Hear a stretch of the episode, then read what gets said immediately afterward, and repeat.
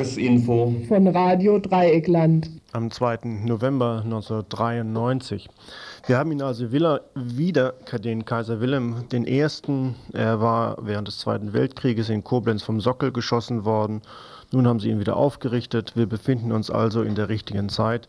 Und damit guten Abend zum heutigen Tagesinfo von Radio Dreieckland. Ganze Reihe von Kurzmeldungen die das erste Viertel der Sendung wahrscheinlich ausmachen werden. Und dann gibt es ein paar Beiträge. Erstens zum Antikriegstag in Freiburg, der gestern im Rotekring mit einzelnen Beiträgen begangen worden ist. Als zweites Thema zur Situation der Roma in Deutschland. Dies auch anlässlich eines Antikriegstages eine Veranstaltung in Offenburg, ein Interview mit einer Frau von der Rom e.V. aus Köln. Ja, das nächste Thema Asyl bzw. Nicht-Asyl. Flüchtlinge hier in Deutschland, wie werden sie behandelt? Was passiert gegenwärtig? Wir haben ein Interview gemacht mit zwei Unterstützerinnen der äh, Gruppe, die, die in, in der Vauban-Kaserne die Flüchtlinge unterstützt. Und sie werden erzählen, wie es dort gerade aktuell aussieht und auch eine Aktion, die in nächster Zeit geplant ist, vorstellen. Als, letztes Be als letzter Beitrag hier in diesem Info etwas zu einem Schließfach, was in Wismar wohl geöffnet worden ist, wo sich sensationelle Nachrichten drin befunden haben sollen. Ein Schließfach, was dazu benutzt wird, die Propaganda gegen links erneut halt zum Inhalt der eigenen Politik zu machen, um auch richtig schießen zu können. Ein Schließfach mit Schusswirkung. All das also in der folgenden Stunde. Telefonisch erreichbar sind wir auch noch. Wer was dazu beitragen möchte, unter der Nummer 0761 31 028.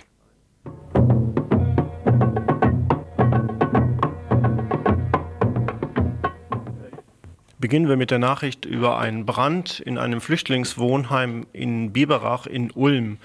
Dort hat es in der letzten Nacht gebrannt. Die bisherigen Meldungen seitens des Landeskriminalamtes, der Staatsanwaltschaft Ravensburg und der Polizei in Biberach laufen darauf hinaus, dass ein fremdenfeindlicher Hintergrund ausgeschlossen werden könnte. Folgendes ist passiert. Gegen 4 Uhr in einem dreistöckigen Gebäude in der Bahnhofsnähe in Biberach hat es gebrannt. Im Erdgeschoss dieses Gebäudes befindet sich eine Gaststätte. Etwa 60 Personen wohnen in den beiden weiteren Geschossen dieses Gebäudes. Das Feuer ist entdeckt worden. Es hat allerdings so starke Rauchentwicklung gegeben, dass Personen aus dem zweiten Obergeschoss aus der Einschätzung der Lage heraus aus dem Fenster gesprungen ist, sind. Dabei ist eine Frau, eine 21-jährige Frau, zu Tode gekommen bei diesem Sprung. Der Mann dieser Frau und die beiden Geschwister bzw. die Kinder, ein sechsjähriger Sohn, eine vierjährige Tochter sind sehr schwer verletzt worden bei diesem Sprung aus dem Fenster. Es geht davon aus oder man geht davon aus, dass dieser Brand innerhalb des Gebäudes entstanden wäre, so jedenfalls die bisherigen Ermittlungen. Wir haben bislang nichts Gegenteiliges herausfinden können, weil die Kontakte dorthin nach Biberach nicht besonders gut sind. Verdächtigt wird insbesondere eine Person, die im Haus gewohnt hat und angeblich mit einer brennenden Zigarette bei einem angeschalteten TV-Gerät möglicherweise eingeschlafen gewesen sein soll, so jedenfalls die Angaben des Landeskriminalamtes. Bislang äh, wurde noch in verschiedene Richtungen ermittelt. Nun sagt das LKA, das sei dieser Hintergrund des Brandes, bei dem eine Frau aus Serbien, eine serbische Flüchtlingsfamilie, also diese Frau zu Tode gekommen ist.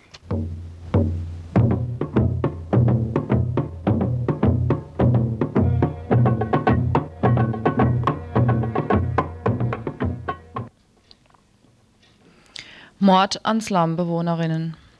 Bereits Ende Juli wurden in Rio de Janeiro, der Hauptstadt Brasiliens, kaltblütig acht schlafende Kinder vor einer Kirche durch Militärpolizisten ermordet. Vermutlich deshalb, weil sie am Vortag mit Steinen auf einen Polizeiwagen geworfen hatten.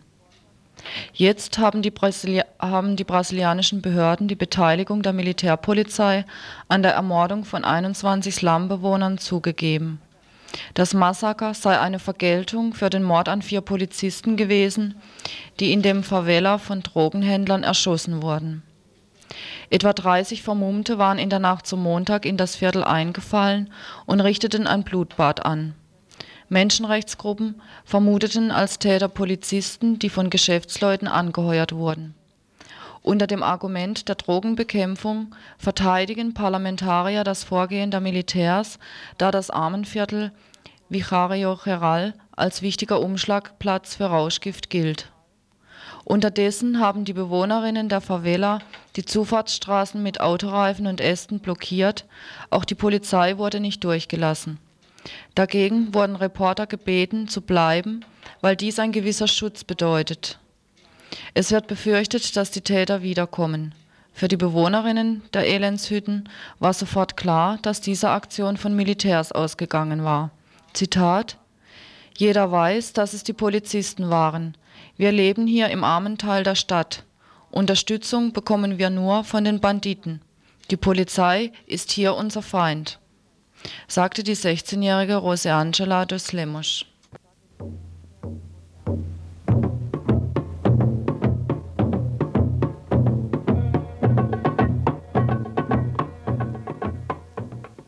Was derzeit in den Vertragsverhandlungen zwischen Israel und der PLO, palästinensischen Befreiungsbewegung, tatsächlich über oder unter dem Tisch gemauschelt wird, entzieht sich natürlich unserer Kenntnis.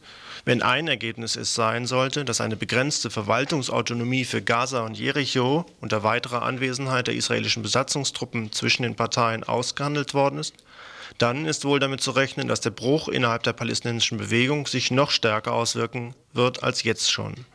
Sollte es ein Ergebnis sein, was eher unwahrscheinlich ist, äh, dass Israel den ersten Schritt mit diesem Vertrag zum vollständigen Rückzug aus den besetzten Gebieten macht, wie es in der UN-Resolution 242 seit dem Jahr 1967-68 gefordert wird, dann wäre die angekratzte Autorität des PLO-Chefs Arafat noch einmal gerettet.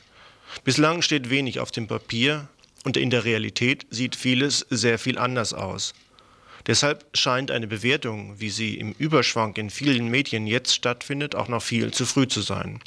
Klar ist nur, dass es erhebliche Kritik aus vielen arabischen Ländern an den derzeitigen Kungeleien gibt und dass vielmehr die Bevölkerung Palästinas in den besetzten Gebieten mehr und mehr in die Richtung einer radikalen, fundamentalistischen Orientierung gedrückt wird und der PLO dann die Aufgabe zufällt, die Polizei gegen die eigene Bevölkerung zu spielen, womit der Klassenkonflikt innerhalb der palästinensischen Organisationen vollends deutlich geworden ist.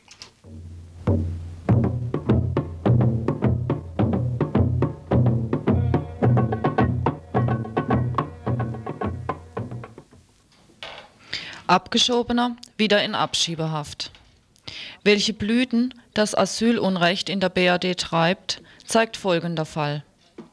Nachdem das Bundesverfassungsgericht in letzter Instanz das Asylbegehren eines Mannes abgelehnt hatte, der behauptete, zu den indischen Sikhs zu gehören, unternahm dieser einen Selbstmordversuch. Er stach sich dreimal mit einer Schere in den Bauch. Nervenärzte erklärten ihn allerdings als reisefähig und er wurde in Begleitung von Bundesgrenzschutzbullen am Samstag nach Neu-Delhi ausgeflogen. Dort wollten ihn die Behörden allerdings nicht haben, da er keine Papiere hatte, zudem behauptete er Pakistani zu sein. Also flog man ihn zurück nach Frankfurt, wo er sich nun in Abschiebehaft in Gewahrsam der BGSler befindet. Über sein weiteres Schicksal verhandelt nun das Innenministerium mit den indischen Behörden.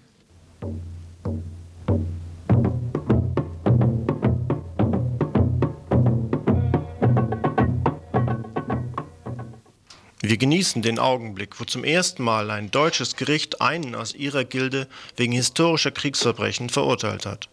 Zwar handelt es sich in diesem Fall um einen Richter aus der ehemaligen DDR, und zwar handelt es sich in diesem Verfahren eher um eine Verurteilung aus der Zeit der sogenannten kurzen Prozesse, und zwar geht es nicht um einen Nazirichter, diese fürchterlichen, aber ein Anfang ist doch gemacht und weitere werden folgen, so wird uns versichert. Nur in jedem dieser Fälle geht es um die DDR-Richter, die tatsächlich oder vermeintliche Kollaborateure der Nazis in schlecht verkauften Kurzprozessen Anfang der 50er Jahre zu Strafe verurteilten. Prozesse in der BRD, in denen Flüchtlingen der Asylstatus abgelehnt wird, laufen übrigens auch nicht viel länger. Nun warten wir also, was nach diesem Anfang passiert, ob es auch noch Verfahren gegen die Nazi-Scharfrichter gibt. Wir wagen es kaum zu glauben. Auf derselben Wellenlänge wie gestern in Leipzig liegt auch eine Entscheidung aus dem Amtsgericht in Fulda. Dort, wo der schwarze Erzbischof Dieber residiert und die braunen Nazis ihre Kundgebungen feiern können, ist auch ein Amtsgericht der Meinung, dass hetzerische Flugblätter, in denen das Gedicht über den sogenannten Asylbetrüger abgedruckt ist, nicht den Tatbestand der Volksverhetzung erfüllen. Damit werde ja das Lebensrecht der Flüchtlinge nicht abgeschritten, wie es in der Begründung für den Freispruch heißt. Also darf nach wie vor, zumindest in den Augen des Gerichts, behauptet werden, Flüchtlinge brächten AIDS, Rauschgift und noch etliches andere, wofür der deutsche Depp dann bezahlen müsste. Freispruch war das Urteil für solche Hetztiraden.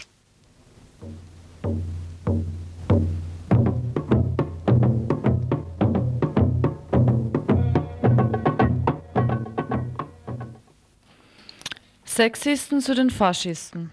Aus, den, aus, der österreichischen Volkspartei ÖVP ist der Abgeordnete Paul Burgstaller ausgetreten.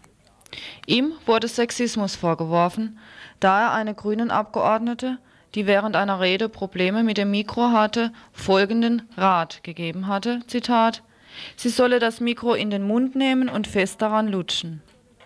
Keine Probleme mit solchen sexistischen Äußerungen hat die rechtsextreme Freiheitliche Partei Österreichs FPÖ. Ihr Vorsitzender Jörg Haider machte dem Paul Burgstaller das Angebot, doch in seiner Partei Mitglied zu werden.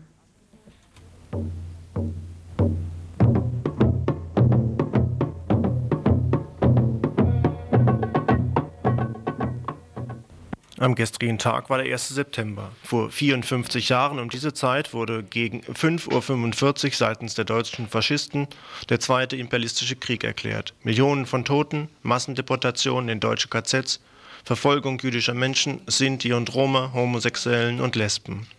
Allerort wird der 1. September als Antikriegstag angesehen.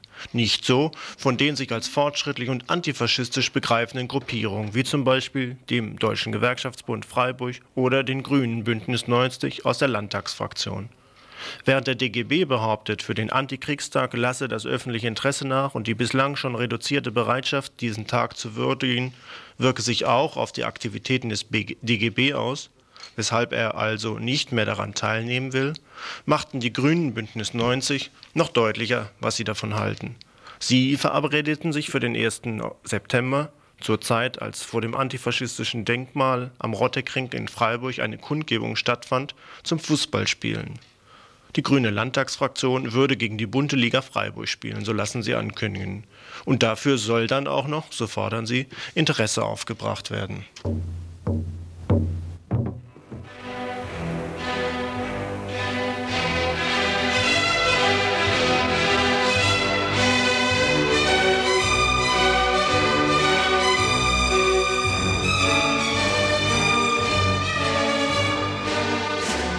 Gleich noch weiter zum Thema, was nämlich am Antikriegstag in Freiburg tatsächlich gelaufen ist. Die Beteiligung ist auf ein paar wenige zusammengeschrumpft, soweit muss man ehrlich es zugestehen. Etwa 60 bis 70 Personen haben sich um das Denkmal am Rotterkring in Freiburg nahe der Innenstadt zusammengefunden. Es treibt sie aber nicht die Sorge um, dass dieser 1. September keinen Wert mehr hat, sondern eher die Bestätigung der These, dass der Krieg von gestern und die Kriege von heute durchaus in einem engen Zusammenhang stehen. Horst Luppe stellt es klar. Wer gestern die Kriegs- und Pogromstimmung geschürt hat, ist heute feste dabei, die Konflikte in der Welt mit einer unter UN-Flagge laufenden neuen Kriegspolitik zu bestimmen, wieder Großmacht werden zu wollen. Statt Frieden zu stiften, werden die, die durch die Kriegspolitik erneut vertrieben werden, hier in dieser Festung Europa von neuem verfolgt, abgebrannt und wiederum vertrieben, zurückdeportiert in ihre mit deutschen Waffen beschossene sogenannte Heimat. Das ist wichtig festzustellen und es ist genauso wichtig zu sagen, dass die deutsche innenpolitische Situation, wie sie Hagen Batran von der Gewerkschaft Erziehung und Wissenschaft anspricht, ebenfalls in diese Zeit hineinpasst. Nur sprach er wahrscheinlich nicht für die Gewerkschaft, sondern für die VVN, die Vereinigten der Verfolgten des Naziregimes. Dort, wo die Industrie vor einem Wohlfahrtsstaat warnt, wo sie weiter nach Sozialabbau ruft, der bisherige reiche also nicht, denn gestern wurde von dieser Seite ein neues Positionspapier bekannt gegeben. Dort werde massiv sozialer Unfriede geschürt, werden die Aggressionen gegen oben nach unten abgedrängt und finden sich in rassistischem Hass und neuer faschistischer Propaganda wieder, so Haken Batran. Als Grundlage für seine These hatte er ein 52 Seiten Papier des Bundesverbandes der deutschen Industrie zur Hand, das gestern vorgelegt worden war. Es ist nachzulesen, in dem das soziale Netz grundlegend umorientiert werden muss, so heißt es dort. Der Anteil der Sozialleistungen sei einfach zu hoch.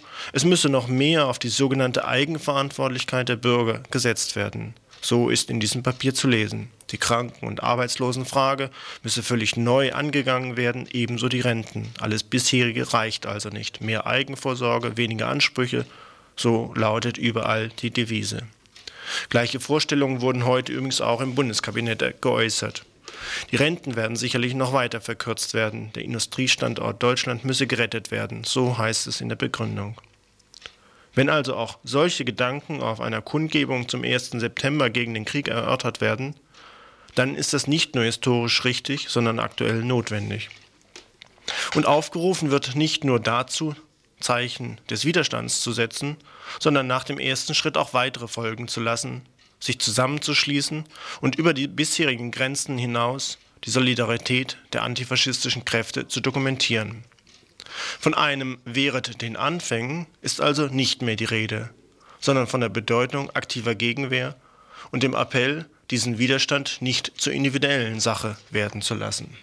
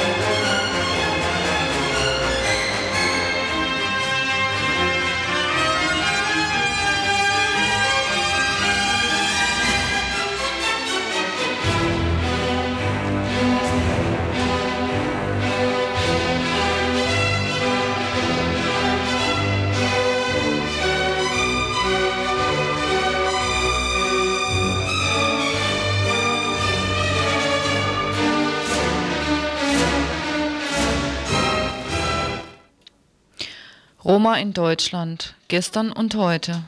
Damals Deportationen und Vergasungen von sogenannten minderwertigen Existenzen, heute Abschiebungen in die neue Verfolgung, wenn das hier schon nicht reicht. In Offenburg gab es eine Veranstaltung anlässlich des Antikriegstags mit diesem Thema. Carola Frings, Finks von der ROM e.V. aus Köln berichtete, wir konnten mit ihr ein Interview führen das wir ohne Kürzungen ausstrahlen wollen. Ja, es gibt da leider sehr viele erschreckende Parallelen. Die Sinti und Roma waren vor dem Nationalsozialismus bereits sehr effektiv ausgegrenzt und erfasst und es gab einen unglaublichen Rassismus Sinti und Roma gegenüber. Den gibt es leider heute auch noch. Und wenn man sich zum Teil die äh, staatliche Politik ansieht gegenüber Roma, zum Beispiel solche Deportationsprogramme wie nach Rumänien oder solche Abschiebeprojekte wie das NRW-Modellprojekt nach Mazedonien. Da muss man leider feststellen, dass ausgerechnet wieder an den Roma äh, Maßnahmen ausprobiert werden, die dann übertragen werden auf weitere Flüchtlinge und äh, andere unliebsame Gruppen. Gibt es äh, angesichts der Situation, dass Roma nach wie vor quasi mit die untersten der sozial Deklassierten sind, nicht auch Überlegungen, wie man dagegen vorgehen kann? Also mittlerweile hat sich die Arbeit von Flüchtlingsgruppen, die speziell mit Roma zu tun haben, ja sehr geändert, weil immer mehr Leute jetzt, die äh, Asyl beantragt haben hier, illegalisiert werden. Per se war es schon so, dass Roma am allerwenigsten Aussichten hatten, Asyl zu bekommen, selbst wenn sie in Rumänien zum Beispiel Pogrom ausgesetzt waren oder in, im ehemaligen Jugoslawien und da schon unerbittlich hart abgeschoben wurden. Und mittlerweile ist es so, dass in äh, kaum einem Bundesland eine Aussicht, äh, eine Aussicht besteht, dass die Leute Asyl bekommen. Und von daher werden sehr, sehr viele illegalisiert. Die Leute reagieren da mit unterschiedlichen, also unterschiedlich.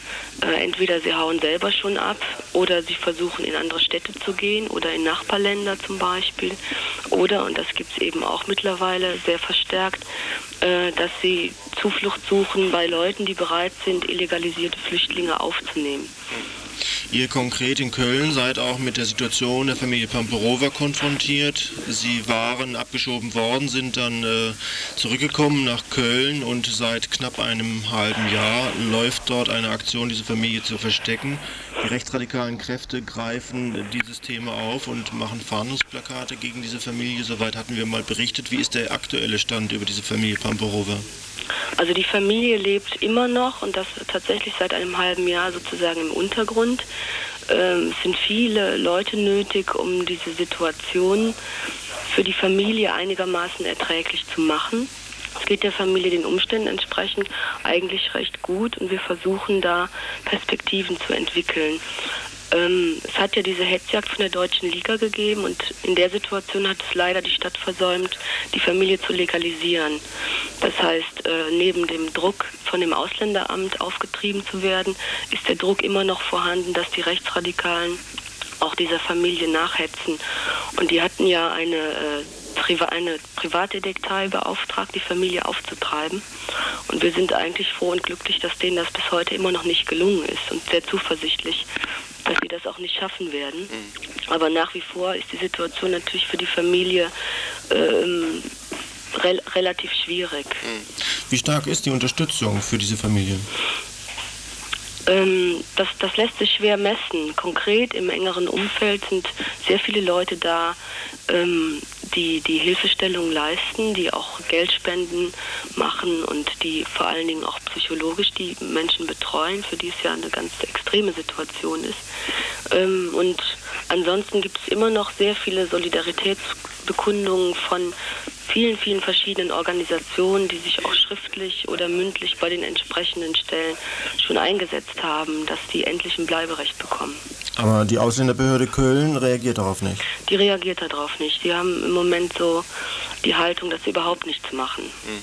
Also weder da jetzt verstärkt nach der Familie suchen, noch in irgendeiner Art und Weise sich positiv bewegen. Es gibt derzeit verschiedene Protestaktionen von Roma. Äh, in Hamburg, KZ Neuengamme gab es eine Aktion, KZ Dachau. Nun gibt es eine Gruppe von Roma, die in Kehl sind, eine andere Gruppe, die derzeit vom DGB Baden-Württemberg aufgenommen worden ist. Alles geht um die Verhinderung von Abschiebung. Tut sich da irgendetwas oder gibt es da auch eine gemeinsamere Perspektive, dass verschiedene Roma-Gruppen sich zusammentun? Also es hat von Köln aus natürlich Kontakte zu den Gruppen in Hamburg und auch hier im badischen Raum und in Kehl gegeben. Und äh, es gibt natürlich Überlegungen, bestimmte Sachen ähm, zusammen zu machen politisch. Und es gibt einen Informationsaustausch über die Aktionen, aber auch über Inhalte. Und es gibt ganz konkreten Austausch ähm, was so zum, zum Beispiel Einschätzung von Situationen angeht, sowohl hier in der Bundesrepublik als auch in den Herkunftsländern. Ist die Familie in Köln die einzige, die derzeit von der Rom e.V. mit betreut wird, also auch in der Illegalität?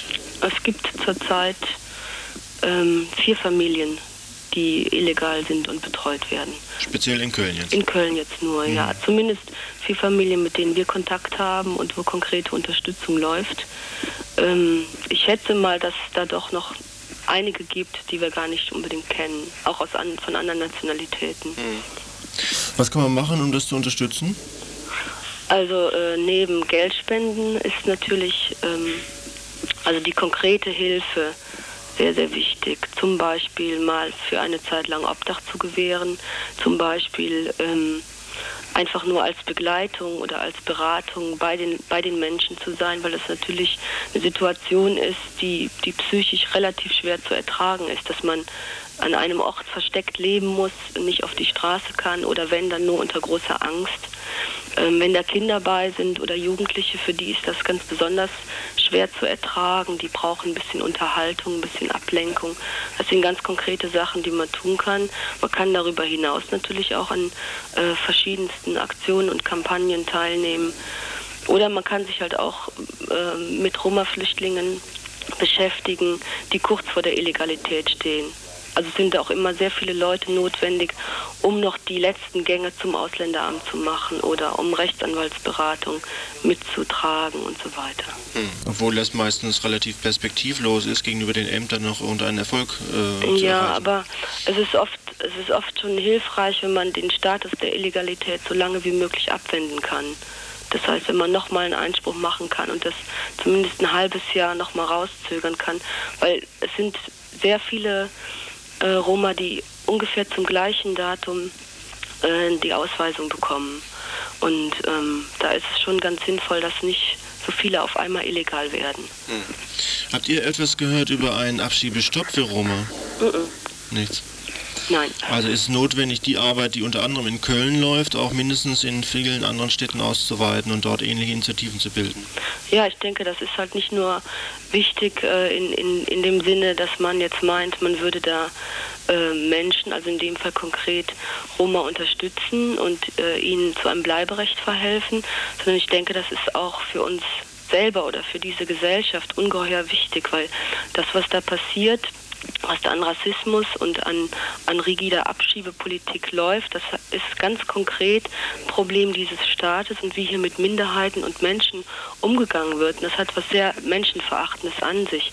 Und ich denke im Sinne dessen, dass man hier äh, nicht möchte, dass diese Gesellschaft einen weiteren Rechtsruck vollzieht, ist es sehr wichtig, an dieser Stelle auch ganz, ein, ganz klar zu intervenieren.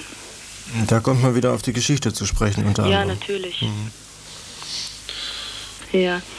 Ähm, letztendlich ist es natürlich auch so, dass die Bundesrepublik nicht nur die Verantwortung für die hier lebenden Sinti und Roma hat aufgrund der nationalsozialistischen Verfolgung, sondern sind gerade, ist gerade auch die Situation zum Beispiel in Rumänien oder auch in, äh, von Roma aus Ex-Jugoslawien, die ganz ganz klar äh, durch die Verfolgung der Nationalsozialisten hervorgerufen wurde.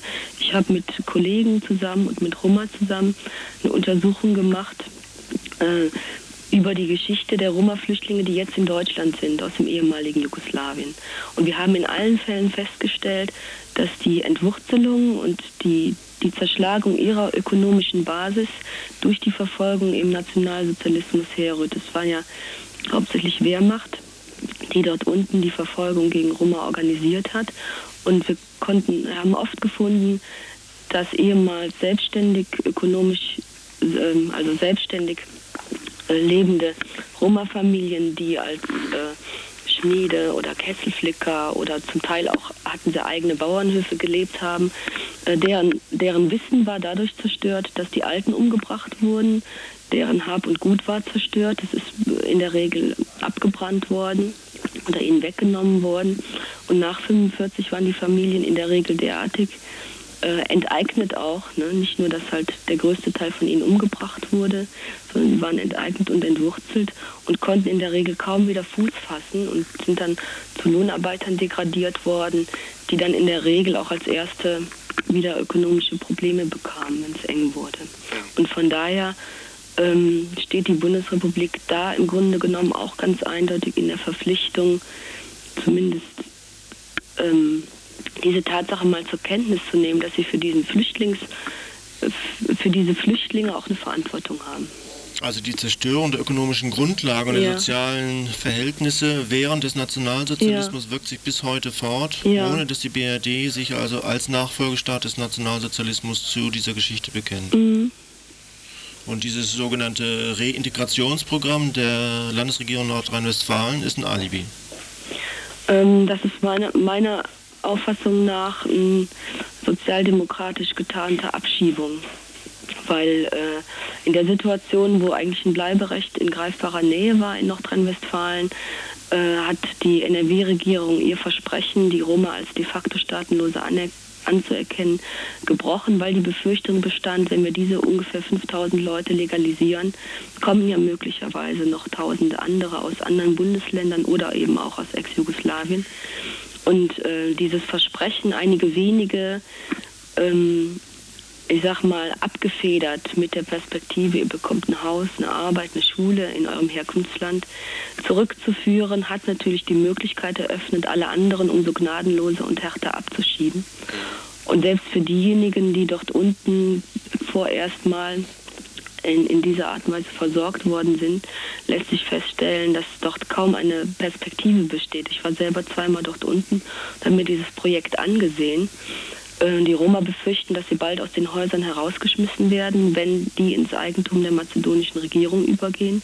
Die Roma sind in das größte Ghetto zurückgeführt worden, dort unten. Es ist ein Roma-Ghetto, wo 40.000 Menschen in zum Teil absolut ärmlichen und elenden Verhältnissen leben müssen. Hm, in Stuttgart. In der Stuttgart, genau.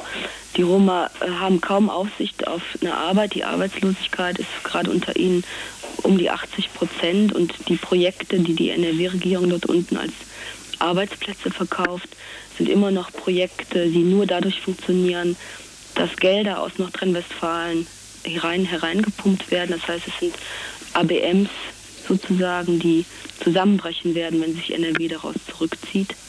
Die Kinder sind äh, völlig desintegriert. Die haben jahrelang in der Bundesrepublik gelebt, sind zum Teil hier zur Schule gegangen, sprechen sehr gut Deutsch, vermissen ihre Freunde und Freundinnen und äh, können sich da in dem Schulsystem überhaupt nicht zurechtfinden, wenn sie denn überhaupt zur Schule gehen können. Dafür brauchen sie natürlich auch Geld für Hefte und Kleidung und so weiter. Also es ist alles in allem eine sehr schlechte Situation für die Roma dort unten und allen, mit denen ich gesprochen habe, wollen wieder zurück in die BRD. Soweit ein Interview mit einer Mitarbeiterin des Rom e.V. aus Köln. Zum Schluss noch dies. Auf einem Gelände in Kehl, Kehl-Kalk, befindet sich nach wie vor die Mahnwache der Roma, die in Straßburg Protest und Klage gegen die Behandlung der Roma in Deutschland eingereicht haben. In Föhrenbach im Schwarzwald ist eine weitere Zwischenstation für eine andere Gruppe der Roma.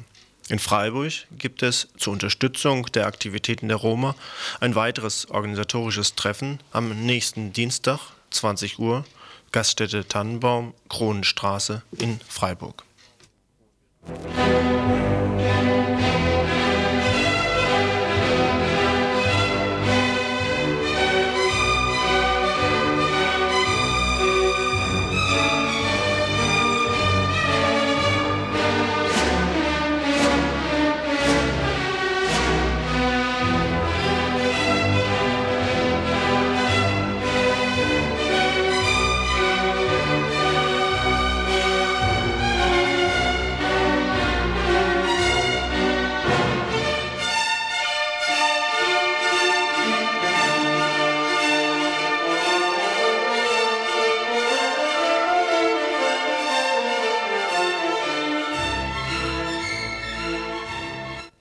Jetzt wurde der Standort des zentralen Abschiebeknastes in Baden-Württemberg für Flüchtlinge bekannt.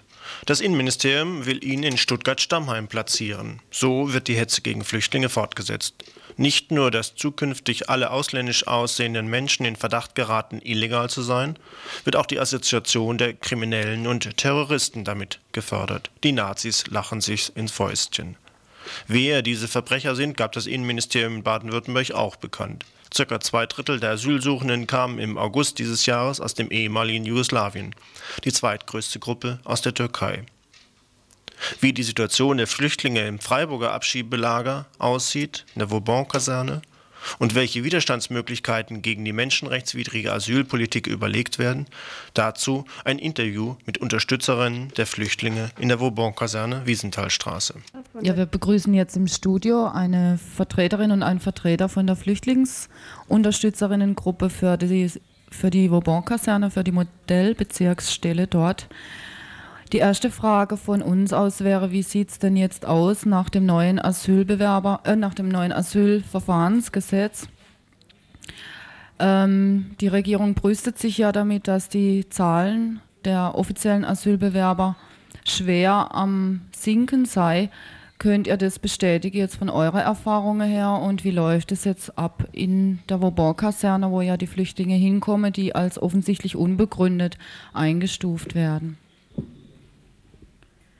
Ja, bis zum Juni, als das Gesetz noch nicht galt, waren so bis zu 400 Flüchtlinge immer in der Kaserne. Und die wurden dann weiter verschobt innerhalb von ganz Südbaden. Und seit Juli ist es eigentlich so, dass 40 bis 60 Leute anwesend sind, die meistens nur eine, zwei oder drei Wochen da sind und dann auch wieder verschobt werden innerhalb von Südbaden, meistens nach Rheinfelden. Und es ist, es ist auch so, dass die Anhörungen sehr viel schneller stattfinden und ähm, zum Teil schon einen Tag nach der Anhörung verschubt wird oder je nachdem, über welches Land die Leute kamen, und die kommen ja im Moment jetzt alle über sichere äh, Drittstaaten, äh, werden sie auch zum Teil schon einen Tag oder kurze Zeit nach der Anhörung verschubt, ohne dass noch eine Antwort überhaupt ankommt. Hätte ich mal eine Zwischenfrage. Ähm, Abschiebungen in der Vauban-Kaserne laufen nach eurem Wissen nicht ab, oder? Doch, die Anzahl der Abschiebungen hat sich auch in letzter Zeit sehr stark erhöht. Und zwar auch gerade zum Beispiel bei Menschen, die aus Algerien kommen. Sie haben nach einigen wenigen Tagen schon die Anhörung und eben die meisten kommen halt aus Frankreich. Und nach einigen Tagen ist dann auch sofort die Abschiebung da. Die Polizei kommt dann sofort mit dem äh, Vollstreckungsbescheid eben, dass auch das Bundesamt gar keine Entscheidung mehr trifft und sofort abschiebt. Ja, wie, wie wird denn überhaupt festgestellt, ob Flüchtlinge aus sogenannten sicheren Drittstaaten kommen? Einen Tag, wie nachdem die Flüchtlinge ankommen in der Vauban, haben die schon ein Treffen. Und zwar nicht mit dem Bundesamt, sondern mit der Polizei. Und die Polizei stellt fest, durch welche Länder sie gekommen sind. Und wenn es jetzt zum Beispiel Algerier sind, die eben durch Frankreich normalerweise kommen, dann steht zu dem Zeitpunkt schon fest, dass sie eigentlich nach Frankreich zurückgeschoben werden. Dadurch entsteht dann manchmal ein Ping-Pong-Spiel. Da hatten wir ein gutes Beispiel. Vielleicht erzählst du mhm. davon. Ja, für uns hatte jemand auch aus Algerien erzählt, dass er hier abgeschoben worden ist und zwar auch aufgrund eben dieser sicheren Drittstaatenregelung. Und nach wenigen Tagen in Mühlhus ist er auch dort verhaftet worden von der französischen Polizei und ist dann auch nach einigen Tagen wieder zurück nach Deutschland gekommen. Und von der Grenzstation musste er sich dann hier wieder im Bezirk Sammellager melden und hat hier wieder eine Anhörung und es ist dann vielleicht wieder mitzurechnen, dass er wieder nach Frankreich abgeschoben wird. Ja, es gibt jetzt aber auch noch die Regelung mit dem sicheren Herkunftsland. Habt ihr da Erfahrungen? Es ist so, dass die Rumänen zum Beispiel zwar auch durch sichere Drittländer kommen, aber da sind die Regelungen noch nicht so klar. Bei denen läuft es dann über den Antrag auf aufschiebende Wirkung, den sie eben stellen, wenn sie ihre Entscheidung bekommen haben. Und da steht drin, dass ihre Klage quasi hier ähm, abgelehnt wird, weil sie aus einem sicheren Herkunftsland kommen und ähm, die, der Rest, das, was Sie da vorgetragen haben bei dem Interview, wird eigentlich nicht mehr näher beleuchtet. Äh, diese Änderung mit sicheren Herkunftsland und sicherer Drittstaatenregelung wirkt sich auch auf die Anhörungen aus, insoweit, dass jetzt also fast die Hälfte der Anhörungen überhaupt nur diese Fragenkomplex betrifft. Durch welche Länder sind sie gereist? Wie sind sie nach Deutschland gekommen? Die eigentlichen Fluchtgründe treten dabei vielfach in den Hintergrund und werden von den Anhörern gar nicht mehr so beachtet.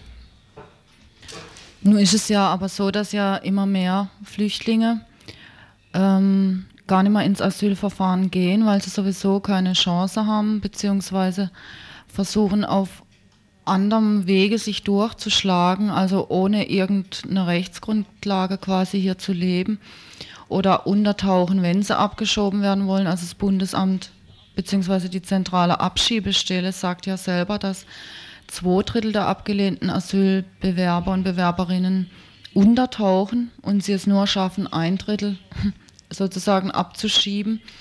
Deswegen sie ja auch ganz schnell in die Knäste äh, stecken. Äh, dieses Problem von solchen Leuten, die dann als sogenannte Illegale sich hier irgendwie aufhalten, das kommt doch sicher auch auf euch zu. Und wie reagiert ihr da? Ja, gerade das Beispiel eben aus der Vauban-Kaserne zeigt, dass in Zukunft die Unterstützerinnengruppen viel, es viel schwieriger haben, überhaupt noch auf dieses ganze Verfahren einzuwirken, da es sehr viel schneller auch vonstatten geht. Darum haben verschiedene Unterstützerinnengruppen aus Freiburg und Umgebung versucht, einen anderen Weg auch mit einzuschlagen. Dieses Aktion heißt Aktion Zuflucht und ist auch in verschiedenen anderen Städten wie Stuttgart und Köln und auch in der Schweiz mit der Aktion abgewiesener Asylbewerber schon zum Teil erfolgreich durchgeführt worden. Es wird bei der Aktion Zuflucht darum gehen, dass man Flüchtlingen, die von der Abschiebung bedroht ist, eine alternative Unterkunft anbieten kann, um sie eben erstmal vor dieser Abschiebung auch zu schützen und gleichzeitig dann mit den Gruppen, die sich jetzt eben damit beschäftigen, eine Öffentlichkeitsarbeit zu machen zu diesen Flüchtlingen, zu den Ländern, aus denen sie kommen, zu den Gründen, weshalb sie kamen und eben zu, dieser, zu diesem Gesetz, das jetzt hier gilt, dass es ihnen unmöglich macht, hier zu bleiben. Ich sehe aber ein großes Problem darin, dass die Menschen, die jetzt hier sind und überhaupt auf keiner Grundlage sich hier mehr aufhalten können und dürfen, die also sogenannt illegal sind, schon allein durch ihre Anwesenheit quasi kriminell sind. Und jegliche Unterstützung von diesen Leuten könnte ja theoretisch auch kriminalisiert werden. Was meint ihr dazu? Gerade darum ist es wichtig, ein so breites Bündnis wie möglich äh, hinzukriegen, dass die Leute, die in diesem da mitmachen, nicht kriminalisiert werden können. Darum werden auch verschiedene Institutionen und Verbände angesprochen. Und es wird auch versucht, im Vorfeld mit verschiedenen Veranstaltungen schon äh, darauf hinzuweisen, welche Möglichkeiten und auch welche Probleme es bei solchen Aktionen und alternativen Unterbringungen es geben kann. Letztlich ist es ja auch eine, lediglich eine Notlösung, sowohl für die Flüchtlinge, denen ja gar nichts anderes übrig bleibt, als auch für die, die sie unterstützen. Und deshalb kann es überhaupt nicht um diese Kriminalisierung gehen. Wenn das in dem Moment der letztmögliche Weg ist, bleibt den Unterstützenden halt nichts anderes übrig. Die Erfahrung haben die Leute in der Schweiz jetzt schon viele Jahre gemacht. Dort wurden sie auch kriminalisiert und trotzdem wird das Bündnis immer breiter. Einfach deshalb, weil dort die Politik auch so restriktiv ist wie hier. Und mit diesen Leuten aus der Schweiz gibt es hier übrigens eine Veranstaltung am 20. September und zwar in der Goethestraße 2 äh, in der Erwachsenenbildungsstätte um 20 Uhr. Okay, ich bedanke mich erstmal für euch und hier auch eben der Aufruf an die Hörer und Hörerinnen zu dieser Veranstaltung zu kommen, diese Aktionen auch mit zu unterstützen. Im Folgenden wollen wir noch eine Resolution in Teilen dokumentieren, die die Sozialarbeiter und Sozialarbeiterinnen, die in Freiburg und der Umgebung im Landkreis tätig sind, verfasst haben, und zwar als Reaktion auf die Kündigung jetzt vieler Betreuungsvereinbarungen, da diese nach dem neuen Asylbewerberleistungsgesetz, wie sich das nennt, nicht mehr, die Zuschüsse vom Land nicht mehr gegeben sind. Resolution. Mit Sorge verfolgen wir, die SozialarbeiterInnen, die Asyldiskussion, die ihren vorläufigen Höhepunkt in der Änderung des Grundgesetzes Artikel 16 und der Einführung des Asylbewerberleistungsgesetzes mit der teilweise einhergehenden Aufkündigung der Betreuungsverträge mit Jahresfrist fand. Nach Einführung des neuen Asylrechts ist zwar ein Rückgang der Asylanträge zu verzeichnen, gleichzeitig aber eine starke Zunahme der sogenannten Illegalen schon jetzt feststellbar. Die Zahl der Flüchtlinge, die bereits hier sind, Kontingentflüchtlinge, Juden und Jüdinnen aus der ehemaligen Sowjetunion, Bürgerkriegsflüchtlinge, De facto Flüchtlinge und die sogenannten Altfälle bleiben von der Asylrechtsänderung völlig unberührt, wenngleich deren rechtliche und soziale Situation weiterhin völlig unsicher ist. Der soziale Sprengstoff, der sich aus dieser politischen Entwicklung abzeichnet, eine große Gruppe unbegleiteter Flüchtlinge, keine zukunftsweisenden Perspektiven für die Flüchtlinge, die bereits über Jahre hinweg bei uns leben, und die Ausgrenzung einer Gruppe, nämlich Asylbewerber, aus dem sogenannten Sicherungssystem und der einhergehenden pauschalen Herabsetzung auf ein sozial niedriges Niveau bereitet uns große Sorgen und lehnen wir entschieden ab. Der Kahlschlag im Flüchtlingsbereich bedeutet ein Angriff auf den jetzt schon angespannten Frieden in unserer Gesellschaft. Wir fordern ein in sich schlüssiges Konzept der Integration von Migrantinnen, die Sicherstellung der Rechtswegsgarantie für alle Menschen in Deutschland die Sicherung des Netzes sozialer Hilfestrukturen unter Einbeziehung der ehrenamtlichen Kräfte und eine menschenwürdige Gleichbehandlung aller Menschen in Deutschland. Soweit also Auszüge aus der Resolution der Sozialarbeiter und Sozialarbeiterinnen.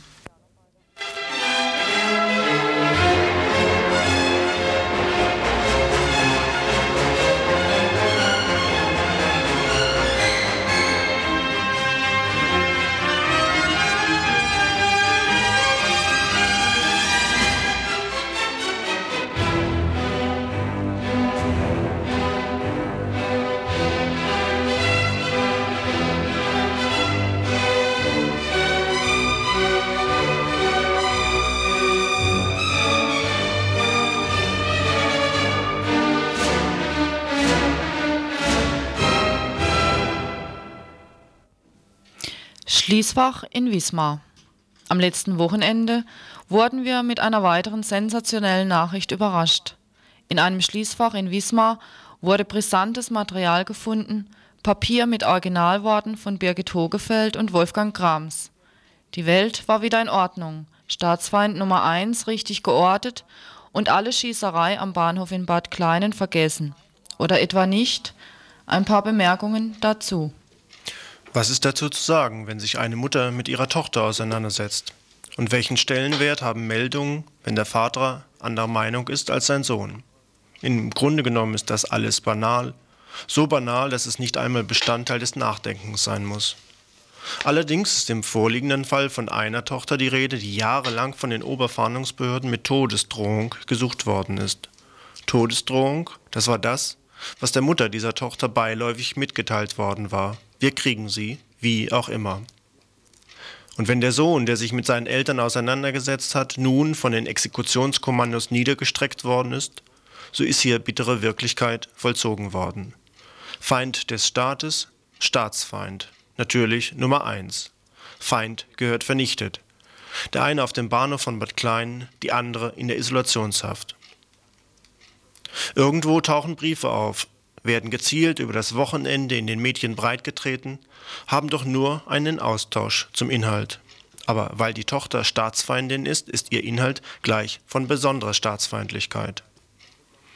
Nur gut, könnte man sagen, wenn sich nun endlich einmal die Angehörigen mit ihren Söhnen, Töchtern, Geschwistern und eben auch politischen Menschen auseinandersetzen. Sie sich nicht von der braun verquollenen Propaganda staatstragender Sprachregelung haben allen einlullen lassen. Wenn sich solche, die noch ein Auge und ein Ohr dafür haben, was in der Bundesrepublik und in dieser Wirklichkeit abläuft, damit auseinandersetzen, wenn da die geforderte Distanz zur linken Politik, zur illegalen Praxis nicht greift, sondern auch Anteil genommen wird an den Schwierigkeiten einer praktischen Veränderung der Gesellschaft, nämlich ihrer Umwälzung. Von Grund auf, weil es in den Fundamenten schon braun und fremd ist. Doch was hören wir über diese Auseinandersetzung, so dringend nötig, so selten versucht? Hier seien die Behörden genarrt worden, hier würden Briefträger und Briefträgerinnen eingesetzt, hier seien Treffen arrangiert worden und strategische Papiere ausgetauscht worden. Hier habe die RAF die Fahndungsbehörde versetzt. Na, eine Sensation wurde geboren, die Fahnder haben was nicht mitgekriegt. Aus der schlechten Defensive derjenigen, die in Bad Klein den aufgesetzten Todesschutz zu verantworten haben, versuchen sie mit dem angeblichen Fund im Schließfach von Wismar an der Ostsee verlorenen Boden zurückzugewinnen. Schlechter Witz, oder? Alter Wein in neuem Gewand? Angelegt ist mit diesem Schließfach, mit diesem Trick aus dem Schließfach zweierlei. Die Angehörigen der politischen Gefangenen seit mehr als 15, 20 Jahren unermüdlich bestrebt, auf die Lage in den bundesdeutschen Knästen hinzuweisen und immer wieder Fragen an die offiziellen Stellen der Justiz und der Fahndung zu richten, sollen einmal mehr ins Abseits gestoßen werden. Es schmerzt eben doch, international der Folter und Vernichtungshaft angeklagt zu sein, ein wesentliches Stück der Angehörigenarbeit, und keine sachlichen Argumente dagegen stellen zu können. Also muss die Denunziation, die Vergiftung, die fehlende Argumentation ersetzen. Angehörigenarbeit soll einmal mehr ins Zwielicht gerückt werden. Nicht die Freilassung von Bernd Röstner, Irmgard Möller oder Allianzen, um nur ein paar Beispiele zu nennen, sind, sollen Thema sein, sondern die Beziehung einer per Fahndungsfoto gesuchten Frau zu ihrer Mutter. Wenige solcher Mütter gibt es, die sich da nicht irre machen lassen. Und den Angehörigen der politischen Gefangenen ist zu wünschen, dass sie sich von derlei Staatspropaganda nicht ins Boxhorn la jagen lassen. Ein zweites Ziel soll damit verbunden sein, die legale, radikale Linke.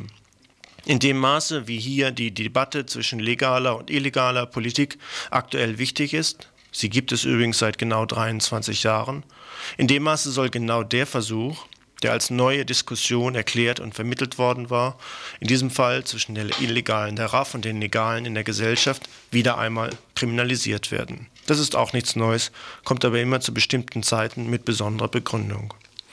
Und diese Begründung lässt sich leicht auch aus einem Brief von Helmut Pohl, Gefangener aus der RAF in Schwalmstadt, entnehmen, der in der letzten Woche ebenfalls publiziert worden ist. Helmut Pohl als Gefangener, eben in Schwalmstadt inhaftiert, beschreibt einen Entwicklungstrend in der Gesellschaft, in dem radikale Politik von unten dringlicher denn je auf dem Prüfstand steht, auf dem Prüfstand derer, die antifaschistische und antikapitalistische Politik noch ernst nehmen und die Wichtigkeit einer gesellschaftlichen Organisierung gegen den aktuellen Metropolensumpf nur noch klarer geworden ist.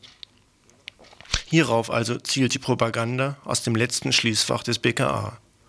Die Gefangenen sind durch Kriminalisierung der Angehörigen von der Außenwelt zu trennen und die gesellschaftliche Alternative zum herrschenden Machtanspruch der reaktionären Politik ist im Ansatz zu unterbinden. Selbst wenn es nur um die Diskussion derselben geht. Und da mischen einige doch sehr munter mit.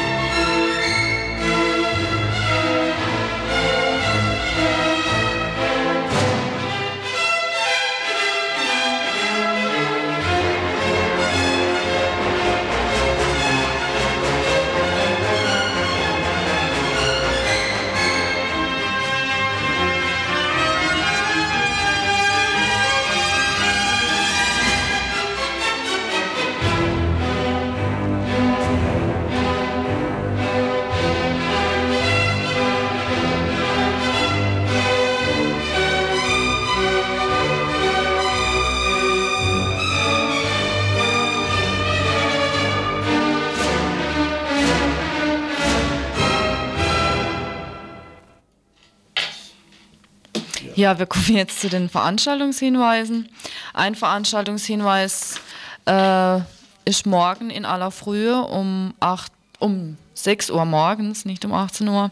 Um 6 Uhr morgen früh gibt es eine Aktion der Postler, der Postler gegen Rassismus.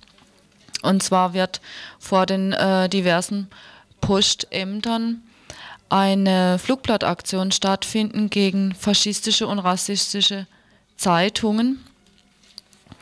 Es ist so, dass in Freiburg offensichtlich die Deutsche Volksunion, die DVU, ähm, die ganze Post aufgibt, zum Beispiel auch jetzt zu den Wahlen in Hamburg. Es muss also hier in der Nähe auch irgendwo gedruckt werden.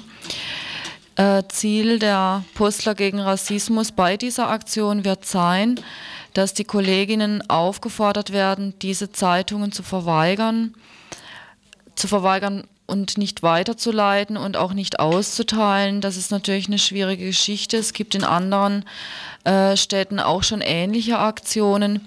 Das morgige Info wird darüber weiter berichten.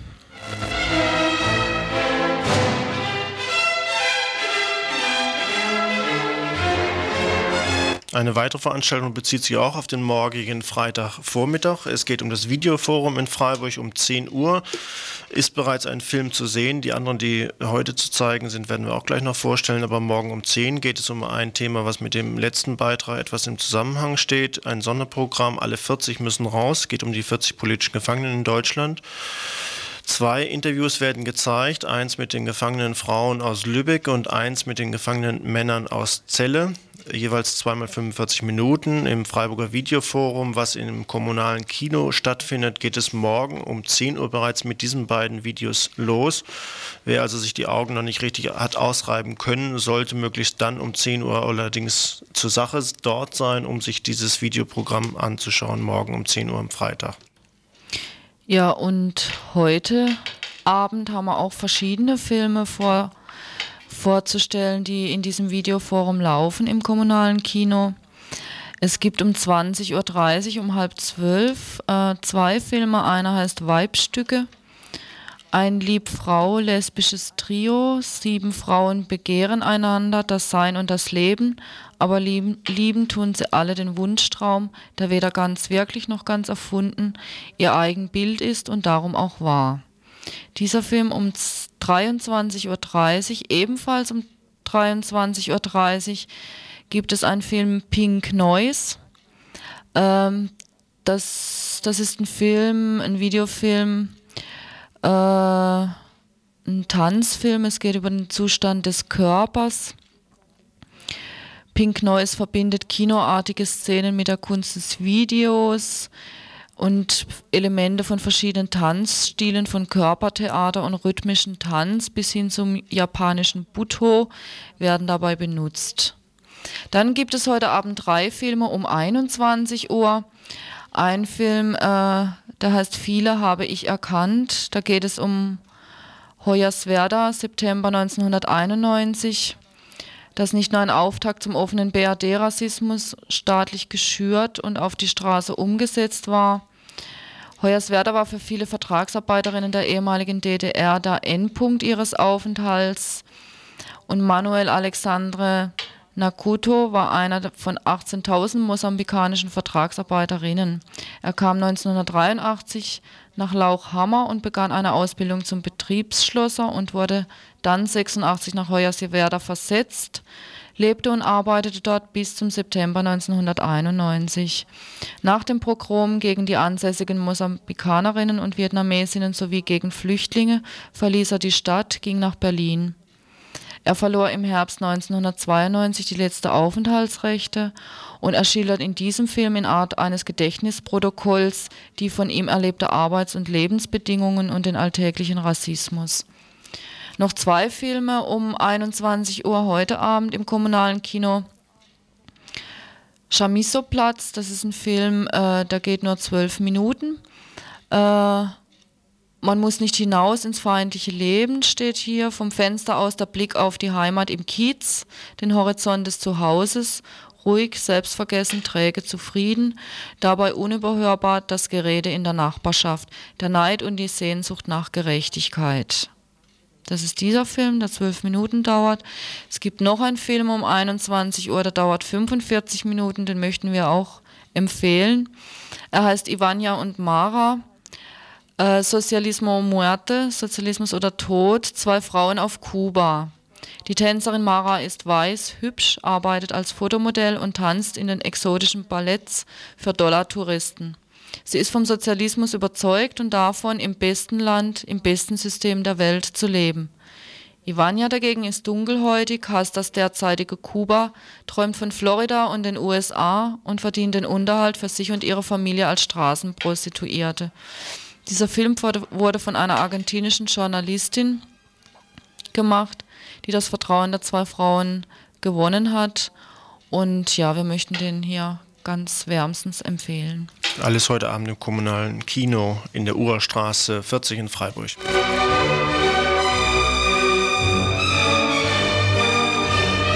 Dann noch zwei andere Veranstaltungen, nicht im kommunalen Kino. Eins zum Antikriegstag von der linken Liste Friedensliste. Thema Konfliktlösung durch Militarisierung der Außenpolitik. Heute Abend in Freiburg, Radikaldemokratisches Zentrum Egonstraße 54, 20 Uhr. Alexander Kautz vom Rüstungsinformationsbüro Baden-Württemberg wird dort referieren.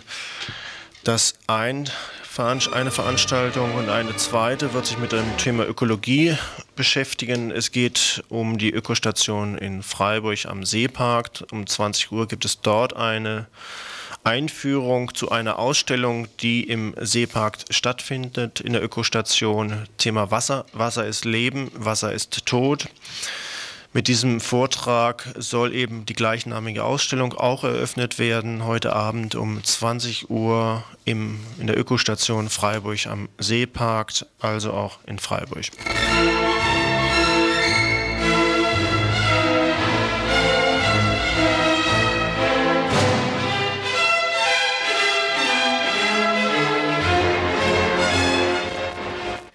Ja, das wäre es mal wieder fürs heutige Info. Verantwortlich war das Donnerstagsteam.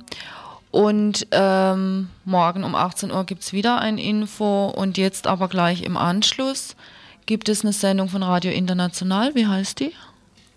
Das bezieht sich auf die neue Zeitschrift der Blätter der, äh, wie heißt das, Aktion Dritte Welt. Thema, glaube ich, Schwerpunkt Migration und Asyl. Zunächst aber erstmal ein ganz kurzer Abspann dieser Sendung. Auf das morgige Info wird es nämlich so wieder heißen. Tagesinfo von Radio Dreieckland.